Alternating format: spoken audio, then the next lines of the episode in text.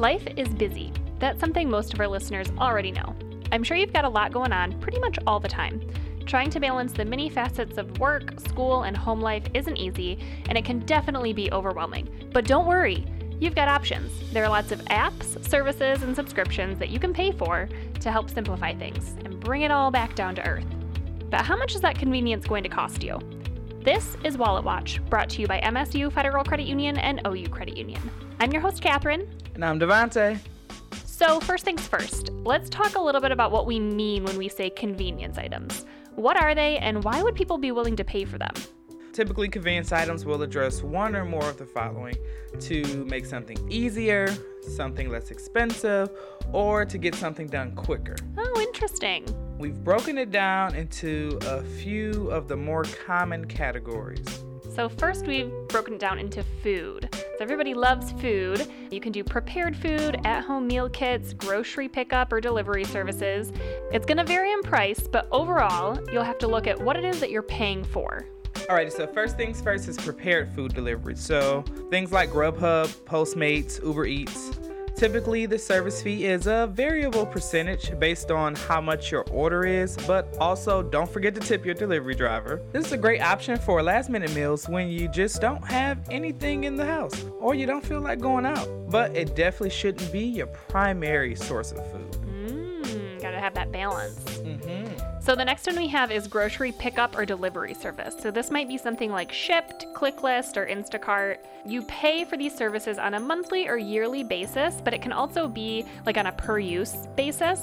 So one thing to look out for is the price per item. If it's more expensive on the app when you're ordering online versus when you're just shopping at the grocery store. That's one thing I ran into when I use these services is that just like a box of pasta is maybe five to 10 cents more on the app than it would be if I were to go to the store. And so it doesn't seem like a ton in the moment, but on top of the delivery fee, and if you're doing it often, it can definitely add up. The other thing with this, people don't often think about is tipping your driver when appropriate. So if someone's delivering your groceries to you, a tip might be appropriate. Okay, and one of my least favorite things is meal kit delivery. um, HelloFresh and Blue Apron are two of the more common ones that I can think of. But uh, these services allow you to receive prepackaged meals. You'll get perfectly portioned ingredients and directions for how to make a good meal, sometimes. Personally, I think this is more of an experience than a convenience. So, out of these categories, subcategories, so to speak, what would you say is your favorite convenience? Sounds kind of lame, but honestly, probably the either grocery delivery or just grocery pickup. I don't like going to the grocery store. Um, it's just busy and I can never find what I need. And I always end up walking out with more than I intended to buy. And so, probably just grocery pickup or grocery delivery for me. What about you? I'm definitely the fast food portion. Mm-hmm. Let me tell you something.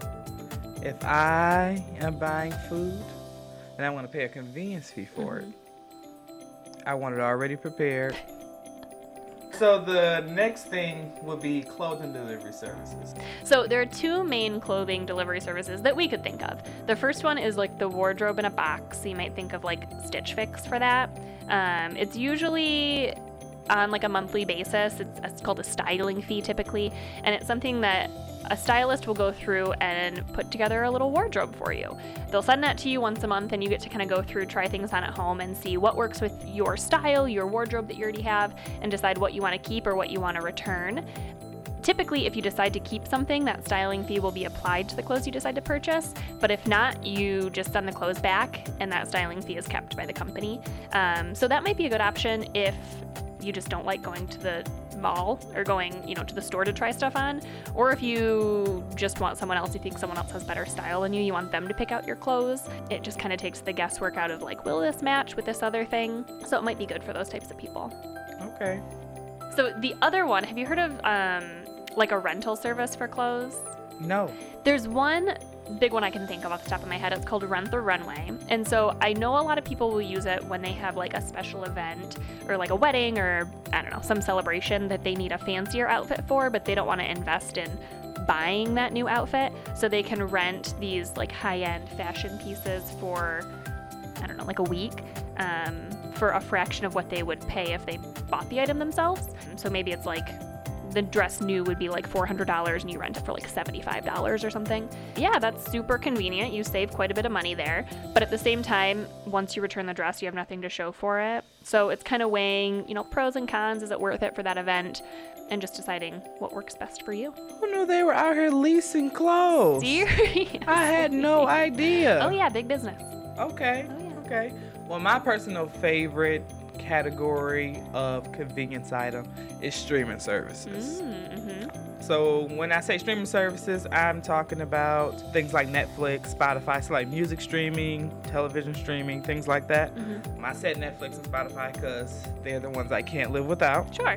So many people opt for services like Netflix over regular cable and Spotify over the traditional sales of music. Um, it gives you know you the convenience, of course, of watching and listening from anywhere and at any time, and it's usually more inexpensive. What do you mean usually? Um, so it's a kind of thing that you have to watch out for. Make sure you're not signing up for too much because at some point it becomes is the cost trade-off really worth it? Mm-hmm. So, for instance, let's say you like certain artists that are not on different music streaming platforms, then maybe you have to sign up for another one. If they're $9.99 a month, then you know that's 20 bucks. Then let's say cutting the cord with cable. Mm-hmm. If there are different places that have a different streaming website that you have to sign up for, you can wind up signing up for five different streaming outlets, Mm-hmm. be paying 50 bucks. Yeah. And it's like, could you get a better deal from not paying the 50 bucks and deciding to go with cable? Right. Or what does that look like? Yeah, that makes sense. Especially if there all these different streaming services are charging you maybe on a different day each month. I'm sure it's not intentional, but $9.99 here, $10.99 there, a little at a time doesn't seem to make a big impact. But if you look at your month budget, it might even add up, probably what you're saying, to more than it would be if you just paid for cable. Right. So finding that balance. All right, so when do you think this shift happens? Do you think it's something that has always, like as humans, we've just always been looking for convenience? When do you think this big search for convenience happened? Hmm.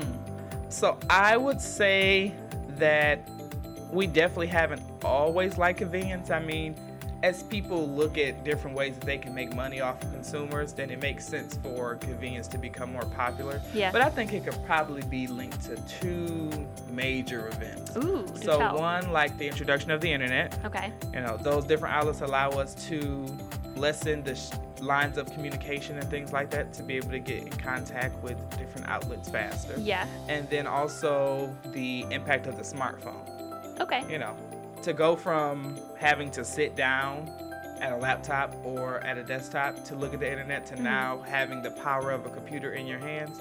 I mean, it's like a no-brainer. Like if I would have thought of some of these ideas, I would have done it too. Yeah. Absolutely. You'll think of the next big thing. Hopefully. but really, if you think about it, those two things impact just about every part of our life in one way or another. Like from how we communicate, as you said, we can email, text, phone calls, FaceTime, which is pretty cool. You can have multiple people on FaceTime, which is awesome. To how we get around with Uber and Lyft, to entertainment with like games and streaming services, as you said. And it doesn't really show much sign of slowing down. I'm sure it's something that's just going to continue to evolve. So next we'll have self-driving cars. Wouldn't that be convenient? be real expensive. Super expensive. Alrighty, so some fun facts I thought about, well, that I kind of looked up. Alrighty, so food weights. Make a list before you go to the grocery store and try to find recipes that share similar ingredients so that you don't have to buy as much and ultimately will waste less. Another fun fact the average American spends about $1,000 per year on coffee. It's about $3 per day, which, kind of going back to the reoccurring theme, it doesn't seem like a lot in the moment, but if you think of a year, you could go abroad for that or buy something really cool for that much money. Give it to me. the average monthly cost of a gym membership is 58 bucks per month. But around 67% of people, usually me as well, who have a gym membership never set foot in the gym. Hmm. The average American spends about $100 a year on bottled water. Consider purchasing a filter and use a refillable water bottle instead. Your wallet will thank you, and so will the earth. All right, so in thinking about plastic bottles and the amount that we waste into the earth, Mhm. um, it makes me think like, do we really think about all of the other implications that convenience has on our life? Hmm, interesting. So think about the impact it has to your budget. Well, more than likely, you're paying more for that convenience, right? So, a study with Lux Research shows that on average, consumers are willing to pay about 11% more for each added layer of convenience. So next time you think about, you know, ordering your groceries or going through the drive-through, ask yourself, is that convenience really worth that extra maybe 30 to 40 minutes that you save by staying home from the grocery store and kind of weigh your pros and cons that way. It's all about balance and figuring out what the convenience is worth to you. The other one that I can think of is the impact to health. Okay. So think about all the service you're paying for food, entertainment, clothes shopping. Uh, paying somebody else to complete a task for you may not directly impact your health, but paying for other people to do things like shop for you and drive you around and cook for you contributes to a sedentary lifestyle, which can contribute to an unhealthy lifestyle. It's okay to pay for convenience, but be sure to stay active. So maybe if you like paying for the grocery delivery thing, maybe you do it every three or four trips, depending on how often you go to the grocery store. Yeah. Um, so that you can get that active little walk around the grocery store. Certain people I can't go to the grocery store with because they like to walk up and down every aisle. Yeah, I'm not trying to run a marathon. Mm. I just came here to get what I need to get Right. and go. Right. Another tip use that gym membership that you're paying for. So, the other one is the impact to the environment. We touched on that a little bit with the water bottles, but it's not something that people usually think about when they think about those convenience services. But consider for just a moment the resources that it takes to get a package from one side of the country to the other in just two business days or less. Um, it requires faster and fresher shipping, especially if you're doing one of those meal kits or something like that. It'll require more material to keep the items fresher and more fuel, both manpower and fossil fuels, to get it there faster. So, lastly, is the impact to the community. Buying items online is convenient and is usually how you can find the best price for an item. There's no question about that. But it's difficult for a small mom and pop business to compete. Not only because they can't offer the same selection that the internet can, but also they aren't able to reasonably compete with the prices. So, you know, if you care about the communities in which that you shop in or that you live in, or work in or whatever, I do think that it is important to support those small businesses, mm-hmm. even if you have to pay a higher price. It's okay. Yeah, and it encourages that kind of personal connection. You get to know the people that are in the community and everything. Exactly. Alrighty, and now we have some tips and tricks for you.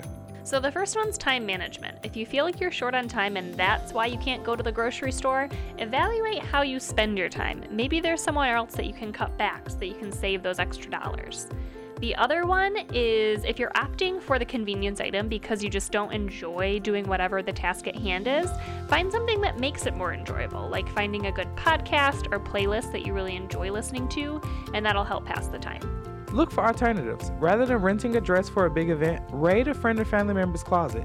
It's possible they have something you can wear and save that extra money for the big night.